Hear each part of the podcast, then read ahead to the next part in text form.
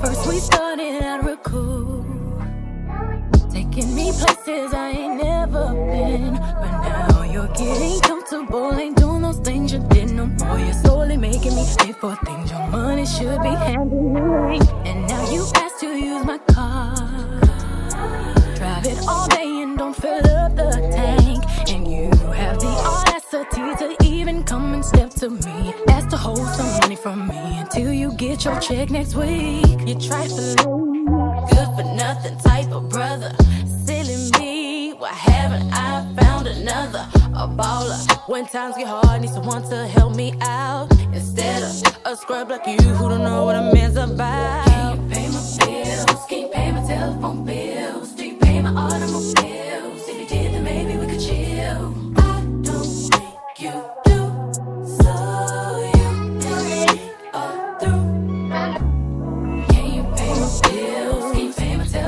bills,